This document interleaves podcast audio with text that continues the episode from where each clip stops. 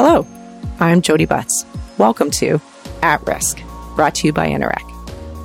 This is a new podcast show on the 2020 Network that seeks to help us better protect the things we care most about during these dynamic and challenging times.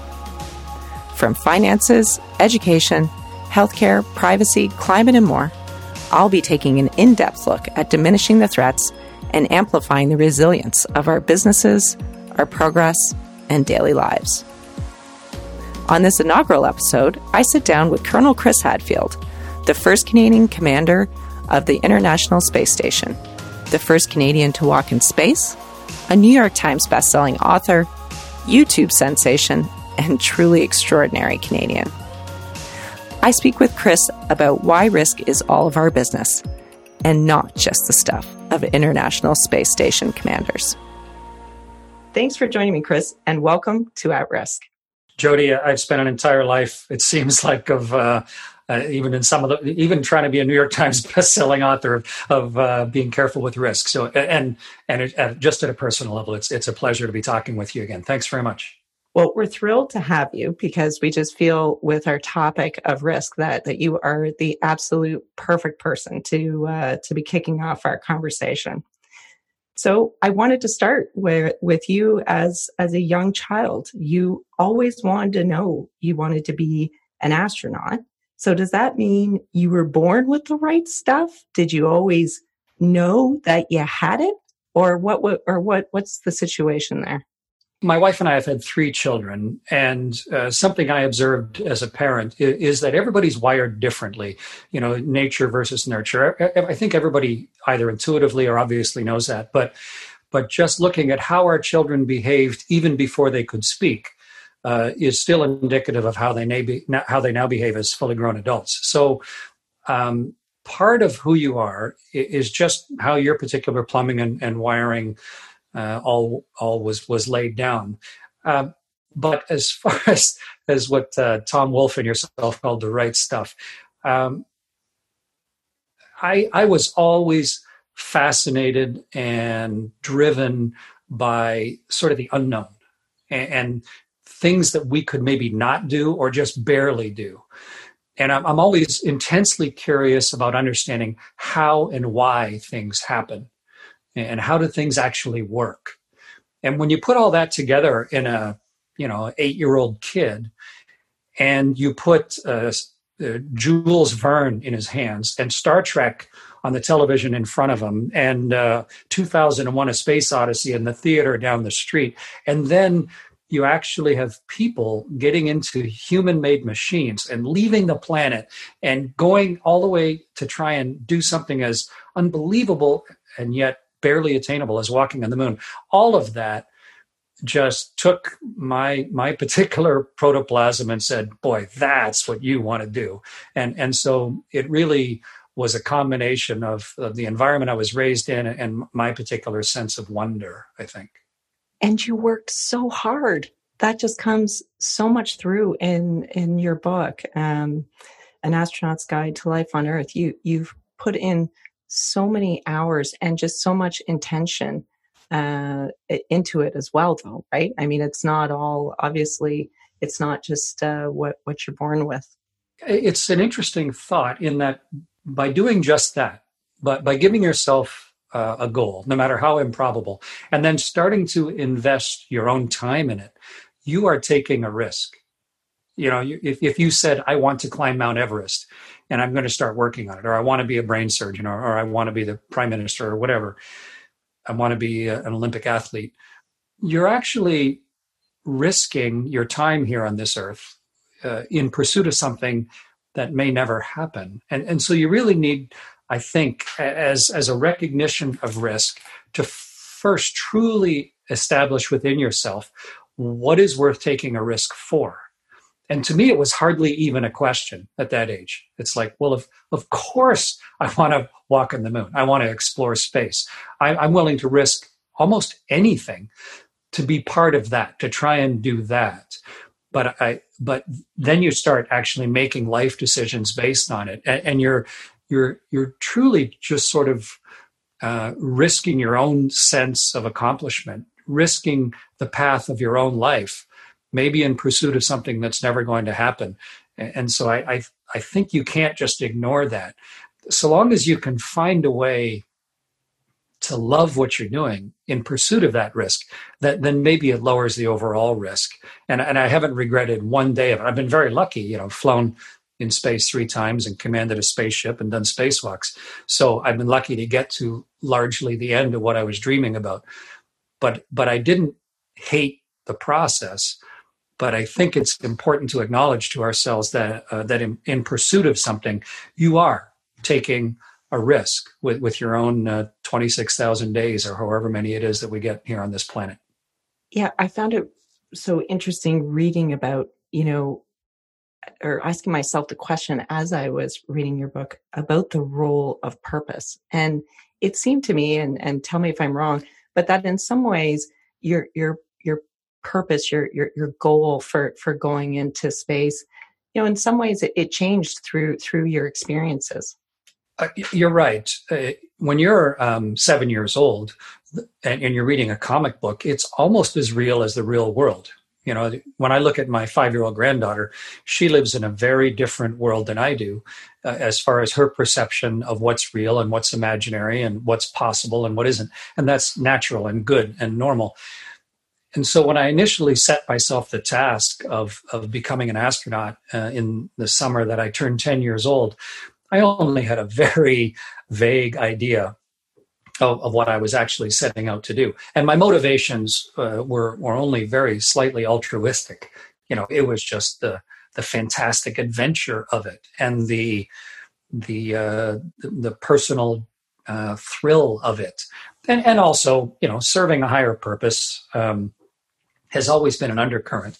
But you're right. As time has gone on, I've been more measured in, in the understanding of the risks that I've taken and defining the the crossover of uh, actual risk versus what is true benefit has been a big part uh, of the more adult decisions that I've made. If I'm going to take this risk, what is going to be the outcome? Is this a risk worth taking? Is the outcome important enough to me that it's worth me risking time or money or reputation or or even flesh and blood uh, or what it does to my relationship with other people, things like that. So I think you become more informed and more deliberate. Uh, but but uh, that that to be able to keep that childhood wonder as kind of one of the basic drivers of some of the biggest risks I've taken in my life has has been sort of a little personal secret delight the whole time too. And when I'm doing something publicly interesting it's it's fun that inside myself I'm still a, little nine year old boy going, "Wow, this is so cool! I'm getting to do this thing." Yeah, well, you described the process of returning to Earth like riding a meteorite, and it was fun. well, yeah, I mean, would you like to ride a meteorite? It, so long as it's not going to kill you. I mean, what a what a cool thing to be able to do. And flying a Soyuz, it's really hard. You know, I trained most of my life to be able to do that. Uh, especially in Russian. You know, first I had to learn all about the atmosphere and then about hypersonic aerodynamics and and and how you fly a blunt body through the atmosphere. What are the, what's the control theory of it? And then and then practice in so many different simulators because it doesn't fly intuitively. Uh, you know, it's like surfing a bathtub. You know, under wicked you know hurricane conditions and and all of those things are conspiring to kill you but once you've figured it all out and learned the language of the vehicle, both technical and, and just uh, linguistically, to then be able to do it, to get into that machine and be orbiting the world at eight kilometers a second, and then you, along with the, the two crew members you're with, to be able to do the mechanical things to then accomplish something that otherwise would be absolutely impossible. To be surrounded by flame at 3000 degrees and, and crush down into your seat and yet you're piloting this thing and you land it within a, few hundred meters of, of where uh, where your rescue crews are standing. It's it's uh, it's a triumph. So so yeah um, some risks are really worth taking and, and they're also just hopefully uh, a lot of fun while they're happening. Yeah absolutely. Um, so in terms of you know thinking I think when most people are presented with, you know, something scary or something that that that brings with it um, a level of risk of death you know fear and panic are, are kind of the the first response. And you've talked about fear and panic really you, you, you take it head on in terms of the risk risk discussion and and academics don't. Why is it why is it important to talk about fear and panic and think about it in the context of risk? Well um, people ask me all the time boy uh, rocket ships they're scary. Or uh, you know what was the scariest thing you ever did? Or or boy that that the spacewalks must be scary. And something i've learned over the years i think i knew it intuitively quite young because I learned to fly uh, airplanes this, this when I was just 15. Um, I think I learned back then that things aren't scary, just sometimes people are scared. And the two don't have to be the same, they're not synonymous. But we, we often blur them. We ask if things are scary. And, and so and it, it seems a little uh, contrarian to the way we normally express ourselves. So maybe a simple example helps, and and that is, uh, uh, I don't know, riding a bicycle, which I think most people have learned how to do. Riding a bicycle is dangerous.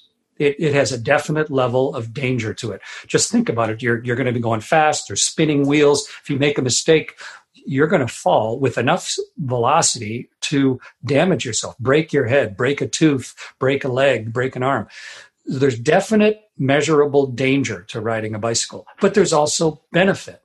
You know, you can go fast, you can cover a lot of distance a lot less uh, difficultly. You know, the, your efforts way low, way lower, and and it's exhilarating.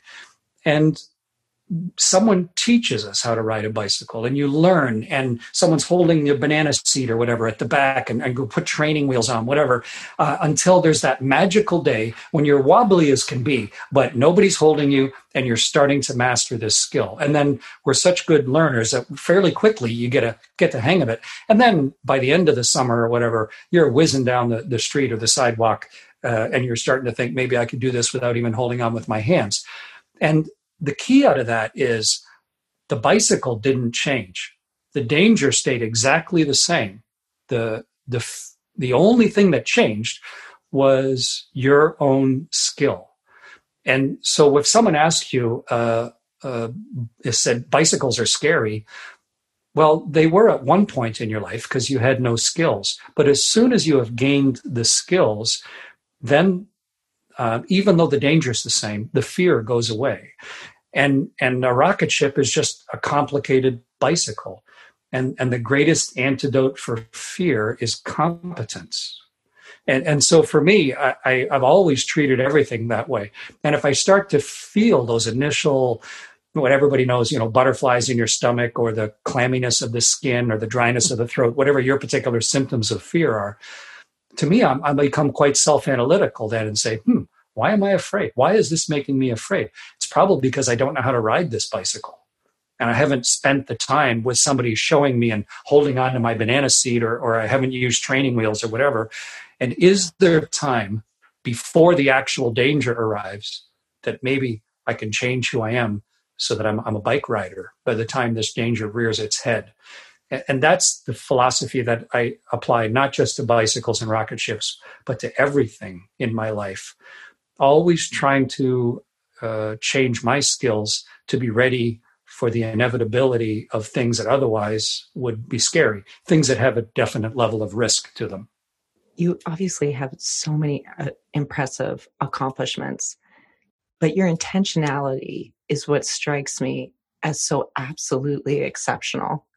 And I think, as you just described in your bicycle example, it is what in part enables you to face big risks, but with a safety mindset at the same time. Yeah. And Jodi, that's applicable to almost everything.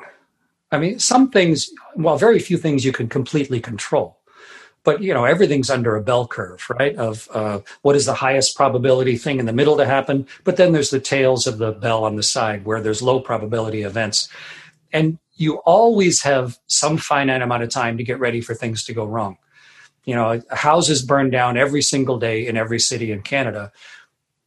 Um, so that's a known. So when is the last time you had a fire drill within your own house? You know, and, and actually go up to that little uh, thing up in the ceiling and hold the button and see if the batteries are still working. And then what does that actually sound like? And what rooms is it in? And if you're in one of the, some other room, can you hear it? And when you hear it, what should you do? And what should the other people in your house do? And why don't we just you know take the next 15 minutes and practice that once and pretend it's two in the morning. And this is what it's going to sound like. And when i hear that noise this is what i'm going to do. And it's a known risk. And if everybody has some idea of what to do when that alarm goes off then they don't just have fear and and maybe the incorrect instinctive reaction on their side but actually oh okay i got a plan for if that happens and then you can sleep better and and and not not worry about stuff as much and and so i don't know if that's intentionality or just just practical reality but I was a test pilot before I was an astronaut, and that's an extremely dangerous job. Test pilots die all the time, and we have a very dogmatic approach. No one is a daredevil. The, the movie portrayer of, of fighter pilots and test pilots is, is, is comically incorrect you know, um, Maverick and all that. You know, it, it's uh, it is a very clinical, non thrill seeking activity. The last thing you want is adrenaline in your veins. Adrenaline is your body's last ditch effort to try and get you out of the trouble you've gotten yourself into, and and it's much better if you have very carefully looked at all the things that might go wrong, figured out what they're going to look like, and then how you're going to react to them, and, and how you're going to manage to be as successful in what you're trying to do as possible given those risks. And that, that's what test pilots do every day. It's what astronauts do uh, all the time, getting to space and back. And, and the echoes of those lessons ring throughout uh, our lives, you know, for thereafter. I think the other thing that really struck me, you know, watching your videos and and reading the reading your books, is that you you have the superior ability to uh, tease out all the, the different risks that are in front of you. And I love the example that you gave of um, finding um, a friend uh, in your helmet while you were uh, flying in formation. And I'm wondering if you can just tell us a little bit about that and what was going through your mind and, and how did you make the choices that, that, that you made in terms of focus and attention? Sure. I think at most, at some point in their life, most people have watched um, an, an, aerobatic team, multiple airplanes, you know, like uh, the Snowbirds or the Blue Angels or the Thunderbirds or the Red Arrows or somebody, where there are multiple jets flying what seems to be unbelievably closely to each other and, and doing aerobatics with smoke coming out the back as, as sort of a demonstration of human ability and, and something improbably beautiful. I don't know how many people, when they watch that, think about the, the human beings inside. They're just folks, you know, just just people, uh, women and, and men, uh, just uh, with their hands in the controls, doing all the tiny necessary things that allow those machines to, to do what we're all watching. And every single one of those people, you know, had dinner last night and maybe, you know, had their sleep interrupted and who knows they woke up with a headache or uh, they're having trouble with their family or or who knows you know they're just people. And when i was training as a military pilot relatively early on i had to learn those skills. How do you fly in formation? It's a necessary thing. For example if you're going to come down through cloud you have to be able to be on somebody else's wing in order to stay together while, while you can't see very far or, or whatever. There's lots of reasons to fly in formation. So one of the things I was doing was a four plane. So if you hold up your, your hand with your fingertips sticking up, you can see there, your, your middle finger sticks out the furthest. And then the other three, there's one on one side and two on the other. Um, if you can imagine each of those fingertips being an airplane, we call that finger four. And if you're the ring finger, then you have an airplane on one side and an airplane on the other side. And, and so you really don't have a lot of freedom of movement as the ring finger.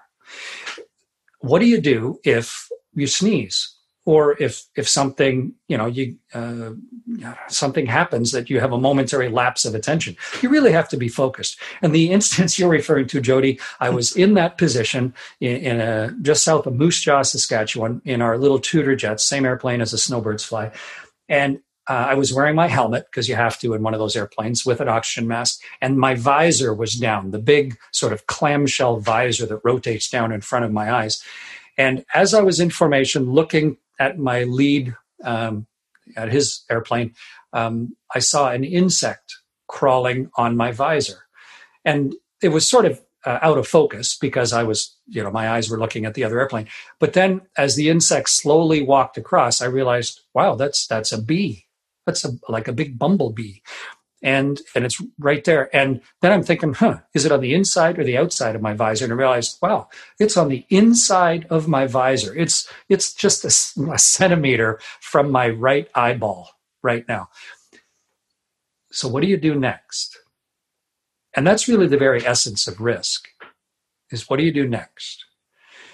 And you're always constrained and how well prepared are you for that moment the natural reaction there would be to go ah and flail and you know try and knock that insect away it's what it's what we've needed for hundreds of thousands of years because insects can can not just hurt us but carry bad pestilence but had to completely ignore my instinctive reaction because the actual threat was much higher from the airplane on my left and my right than was the bee in front of my eye. The bee hadn't done anything except exist.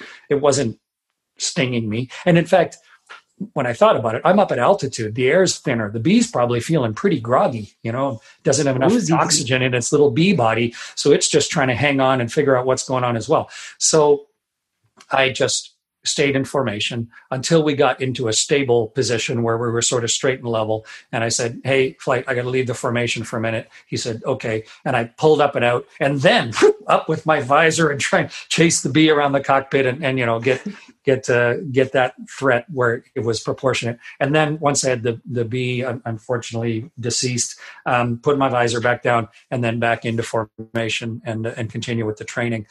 So I, I think sometimes the hierarchy of risk and recognizing that you have to uh, put the mission and the the proportion of risk in the right order in order to have the correct reaction or, or, something that will in fact do more harm than than what seemed to be the highest priority danger to you at that time. So as you're asking yourself the question, you know, what can kill me next? Uh, should I be focused on the bee that could sting me in the eye and blind me? Or should I obviously be focused on staying in formation so I don't endanger my own life and the lives of others?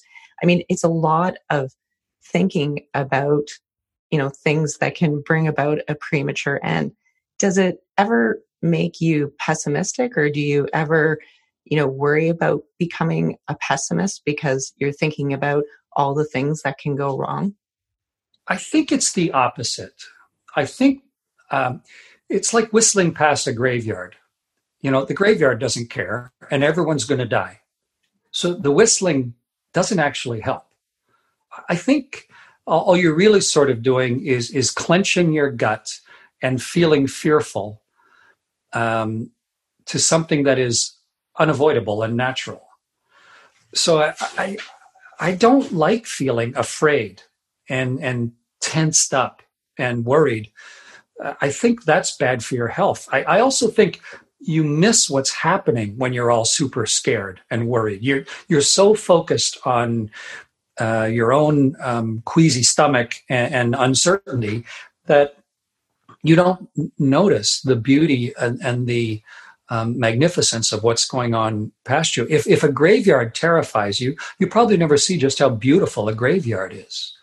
You know, they're lovely manicured, and sometimes there are graves there. There's so much history, and there are trees that have been undisturbed for centuries, and, and there's often a magnificent building in a graveyard, and and and life is like that also. So I think the acknowledgement of the actual danger is far better than a perpetual nervous, sweaty fear of an unspoken risk or an unspoken danger. I, I you know, it, it removes stress from your life to acknowledge the risk and then gain the skills to deal with it. so that you're always not just whistling past the graveyard in everything that you do. And, and obviously, you can never bring any risk to zero. Everything worth doing in life has risk. That, that's just a fact. You know, uh, learning to drive or, or uh, getting married or having a baby or whatever. Everything worth doing in life has risk. That's that's just has to be accepted as a fact.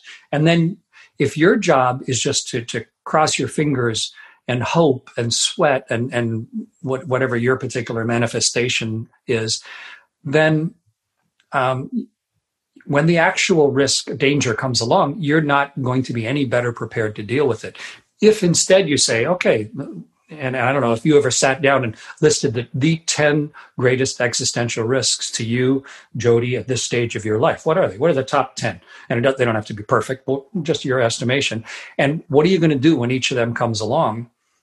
Um, you could just sit around and go, man, those 10 things, I'm never going to be able to sleep at night. Or you could go, okay, if this happens, this, these are the first five things I'm going to do. If this happens, those are the, the first five things I'm going to do. Or, wow, if that happens, I don't even know what I'm supposed to do. Why don't I spend a half hour and figure out what I'm supposed to do if that happens? And then you can sleep at night, or, or at least you built yourself a plan, a, a buffer, and you're not just you know that classic little nervous chihuahua who's so small and so defenseless that all they can do is shiver and yip and and hope that uh, that the big gigantic world you know doesn't do something bad to them we're not we're not little chihuahuas you know we we, we can do better um, yeah, absolutely. It uh, often, uh, as a personal side, it's often what gets me to exercise like nine times out of 10. You know, I may have sat too much. I may not have gotten enough sleep. Uh, I may have had a glass of wine on a night when I, when I planned not to have a glass of wine. But I'm like, well, you know what? I could beat myself up about one of those things, or I could just go for a walk around the block or run around the park and now I'm doing something that's going to contribute to my health instead of worrying about the thing that maybe didn't contribute to my health. Right, right. And, and obviously, you know, the risk you're looking at is an unhealthy body leading to a painful and untimely death. And, um, and so you've got to draw the balance. You can't spend your whole life doing things that are going to keep you from dying because you're going to die eventually anyway. But but you can at least make measured judgments that is a combination of extending a healthy life as long as possible and and finding ways that are pleasant to you to to do that. And and something else jodi i want to mention is um, when you're doing these things and maybe partially answers your previous question try and um, find celebration in the victory of what you're doing as often as you possibly can you know, don't don't say, "Hey, it, it, I'm going to exercise because I want to make it to 85." And then never feel that you've succeeded in exercise until you're 85 years old. Your 85th birthday comes along, goes, at last, all that exercise was worth it. What a horrible way to go through life, hating exercise for 84 years in hopes that someday you're going to have 85 candles on your cake. You know, but instead, if you could say, yeah, today for my exercise, which is good because I want to live to be 85, uh, I'm going to run around the park. And you know, I bet you the uh, the spring flowers are coming out, or maybe there's the first dusting of snow, or or the trees maybe are just about to start turning color, or or I'm going to see what the ducks are up to.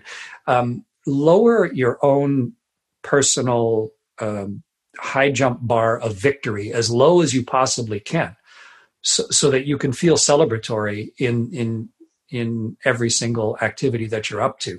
And, and, I think that really helps with managing risk also. You don't have to 100% defeat a risk in order to feel good about it.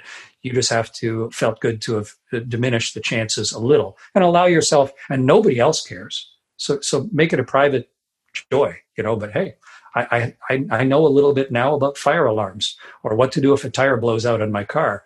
And cool, I can relax a little and, and um, I'm, I'm celebrating myself a little for having that within me. Yeah, that's that's very important. Otherwise, you can uh, kind of lose the the forest for for the trees uh, yeah. with, with without question. Um, so there's another kind of risk trap that I wanted to get get your take on, and that is sometimes we will have invested so much time or energy or planning or um, uh, money. We've invested sometimes we'll invest in money, and we'll get to the and and we'll reach a point where you know maybe maybe it was planning a big family event maybe it's going out on a boat and you see the storm clouds and you think, wow, you know, like I, you know, the forecast isn't isn't very good.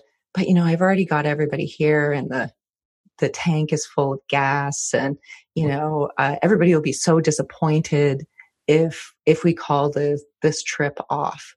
Um, but but astronauts and pilots, they they they have tools that help them resist that temptation to take on uh, perhaps a risk that, that that is too large. And and I was hoping you, you, you could you could share your insights around flight rules and, and how you've used them in your life.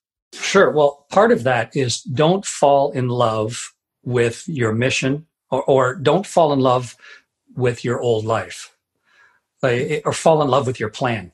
You know, if if you absolutely fall in love with your plan, having to uh, unfold in the way that it unfolded yesterday or the way it unfolded in your dreams, then you're just setting yourself up for for disappointment. I mean, the best you can do is match it. You're not even going to be able to exceed it.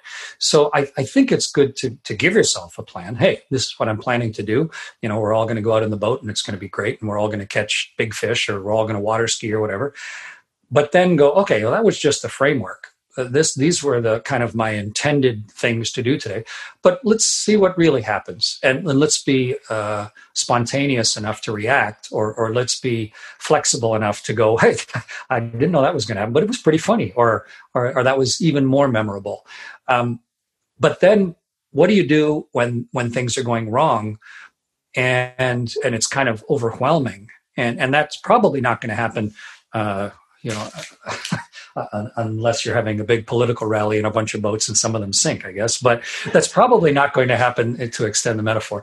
But um, if you're doing something very consequential, then you have uh, a purpose in mind, and it's really good to not only uh, have sort of a plan of how you're going to accomplish that purpose, but also when things were quiet, to have built yourself a, a set of, of boundaries mm-hmm. and, uh, rules, you could call them. And uh, in in as a test pilot, we, we, say that is plan the flight and then fly the plan. You know, this is not a time to to be exuberant and try stuff you weren't thinking about. And as an astronaut, it becomes even more strict. And we have a thing called flight rules, and it is it is a multi volume tome of books. You know, it, it is endless, endless pages of lessons learned. And a lot of them were learned in, in a nice, quiet set of contemplated, very well informed, very democratic circumstances. Like on launch day, if this type of weather occurs, what is the right thing to do? Because on launch day, everybody just wants to launch. You know, there's thousands of people there. The rocket's full of fuel, and yeah, there's a little bit of hail, you know, down in Titusville, but yeah, it's probably okay. That's the wrong time to start thinking about the actual risk. And you need, where you possibly can, to have thought about it um, quietly and authoritatively in advance. Uh, and, and you do it all the time without thinking. When you're riding your bicycle, you know at a certain speed you can no longer turn the handlebars a certain amount, or you, you're going to crash. Everybody's learned that. That's their particular set of flight rules. But the more complicated the bicycle, the, the harder it is to define how far you can turn those handlebars. And so astronauts live by flight rules, and we use them as as the go-to, you know, fallback. Okay, we, we, thought about this six months ago and we know what the limits are. And we made these decisions under very good, well informed circumstances. So even though it's tempting to break them right now, nope, we made these rules for good reasons. Let's stick with them. And, uh, and that, that's one good formalized programmatic method, um, especially for a very complex multi part system to deal with risk a wise person who I happen to be married to always says plan beats no plan every time. that's that's true, and he's a wise man. um, I want to talk to you um, about uh, your decision to join the board of directors of riskthinking.ai. You must receive like I just can't even imagine how many offers to join different initiatives to take on different roles. Uh, but but but you decided to take on this one. Can can you tell us about why why why you joined that board and why why you see it as important the work? Absolutely. When I look at risks right now, what are the risks to my life, to to the lives of my children and, and my granddaughter. Uh, you know, what are the right now? COVID is a big risk. You know, a, a worldwide, a, a global epidemic, a pandemic. That's obviously a measurable and, and definite historic threat to life. And you don't have to go very far back to see the horrific consequences an uncontrolled pandemic can have but we knew about pandemics. You know, there, there, there have been lots of them. It's not like it snuck up on us. We just sort of lulled ourselves into a sense of security uh, or or comfort. Like, hey, yesterday was okay, and the day before yesterday was okay, so today will probably be okay. And uh, that's all right so long as you've actually said, well, oh yeah, today's t- tomorrow's probably going to be okay. But if there's a pandemic, these are our flight rules. This is what we're going to do and and we've thought about them, and and that's why we have a plan. And I, you know, I'm not I'm not the the person making up those rules. I'm not not in government and and or I'm not at the head of a corporation that deals with those things. But each one of those heads of government or corporation needs the right tools to be able to weigh the relative merits of everything. How much energy can you spend planning for things that are going to go wrong? You know, an asteroid will eventually hit the earth another one. There have been countless ones before. When what's the probability of the next one, and what's the what's the level of damage of it, and how prepared should we be for that thing, or a pandemic, or nuclear war, or uh, the great caldera that is below Yosemite and Yellowstone when that next erupts, the super volcano that covers most North America in ash, which has happened in the past. These are things that are threat to life. What's the relative probability, and how ready for us for them should we be? And what actions could we take? How can we hedge our bets? And it's been hard to do up until recently, but with the advent of, of uh, computerized thinking, you know, artificial intelligence, where a computer can run scenarios with a whole bunch of variables and tell you what the results were, it suddenly gives us a really useful tool. And so I'm working with Ron Dembo, who who uh, started Algorithmics, really smart uh, friend, uh, professor at Yale and really good original thinker. And he's, he realized that there are some major global level threats like COVID that um, our decision makers need tools for so that they can do the right things in building the flight rules and, and making decisions that hedge our bets, that optimize for whatever outcome you want, you know, whether it's the health of every single Canadian or, or the you know quality of life as many people as possible around the world. And and so I, I, thought wow this is a wonderful technological tool that allows us to then make better decisions collectively uh, as as a species and as a people. And so you can then apply it to all types of different things. Once you've developed this tool you can apply it of course to climate change and, and just look at the uh, where I am today, the, the, there's a haze in the sky because of the fires that burn thousands of kilometers away in California. Um, so, uh, so I'm, I'm, working with Ron at riskthinking.ai because uh, I, I, really think this is the time in history where we can use that human creation to help us make better decisions, to help better inform us, and it it it it uses machine learning to to dig all of the expertise that's out there. And then we just run multiple scenarios just like i did as a test pilot just just like you did when you were learning to ride a bicycle. You know you tried out wobbly at first and then you experimented further and further um, so that then we can come up with maybe some counterintuitive actions that are actually going to be for uh, for the collective good. And, and that's yeah you're right. I get asked to do a lot of different things but my fundamental mantra, Jodi, is how can I contribute to improving the quality of life for as many people as possible in a sustainable way? That's what I apply sort of to all my decision making. And so when something like risk thinking comes along, or, or several of the other projects that I'm involved in, um, you know, I, I, those are the ones I try and say yes for. I was so, I, you know, it, it was like a huge light bulb going off when when I was reading about your involvement with with risk thinking. You know, simulation. I, I used to work at Mount Sinai Hospital. We use simulation for surgical techniques uh, to, you know, allow trainees and and even experienced surgeons when when uh, starting with a new technique to to be able to practice and and like the simulations as you just mentioned, you know, in in all of your training. There, there's so much. you learn a lot about yourself. You learn a lot about the conditions around you.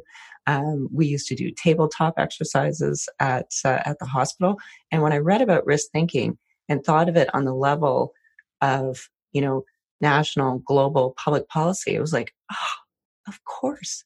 You know what? These folks need a sandbox too, and you know it. The the com- the seeming complexity of all the different factors that that are you know constantly happening at the same time you know climate change a pandemic the economic forces of course you need you need some you need some space to you know to experiment and and see where those choices can can take you. So so i was thrilled to see your involvement and traditionally, what we've done, of course, pri- prior to this incredible capability of, uh, of computer thinking, is we would just maybe get six experienced people, and you'd call them the board of directors or the adv- company advisors or something. And typically, they would be men in their 50s or 60s because it's been male dominated and it takes that long to be respected for your level of experience and decision making. So now you've got a, a, subset of people who have a particular life experience most of which is already significantly in the past that now are trying to look at the current set of circumstances and give a recommendation to the actual person in charge of what to do next. And and, and that's okay but the, the pace of change is accelerating and and the complexities have gone from you know regional to municipal to national to truly planet wide. And and so taking advantage of our tools to be able to instead just going with with six you know guys like me in their 60s but instead say hey let's let's try and actually use machine learning to scrape the expertise of of the whole world on this topic and then fold that into the running of scenarios with then bell curve predicted outcomes. Which ones have negative which ones have more positive and, and, then to be able to run hundreds of those and then go okay based on everything we know these are the actions that we've decided to take. It's just it just makes so much sense as a tool. So so yeah i'm i'm i'm all for uh, technology improving the quality of life uh, and trying to apply it in the best ways that we can Chris Hadfield, thank you so much for sharing your insights. They've been so valuable. You continue to serve your country and Canadians, uh, and you've already done so remarkably. Thank you so much. Uh, I appreciate your, your time and having this this wonderful opportunity to uh, to speak with you about risk. Thanks, Jodi. It's great that you're focusing on it and, and that the whole the whole podcast uh, centralized theme is risk. Uh, it's something everybody needs to address at a personal, professional, and, and if you've got the energy global level, it, it affects us all. So it's been a pleasure to talk with you. Thanks. Thank you.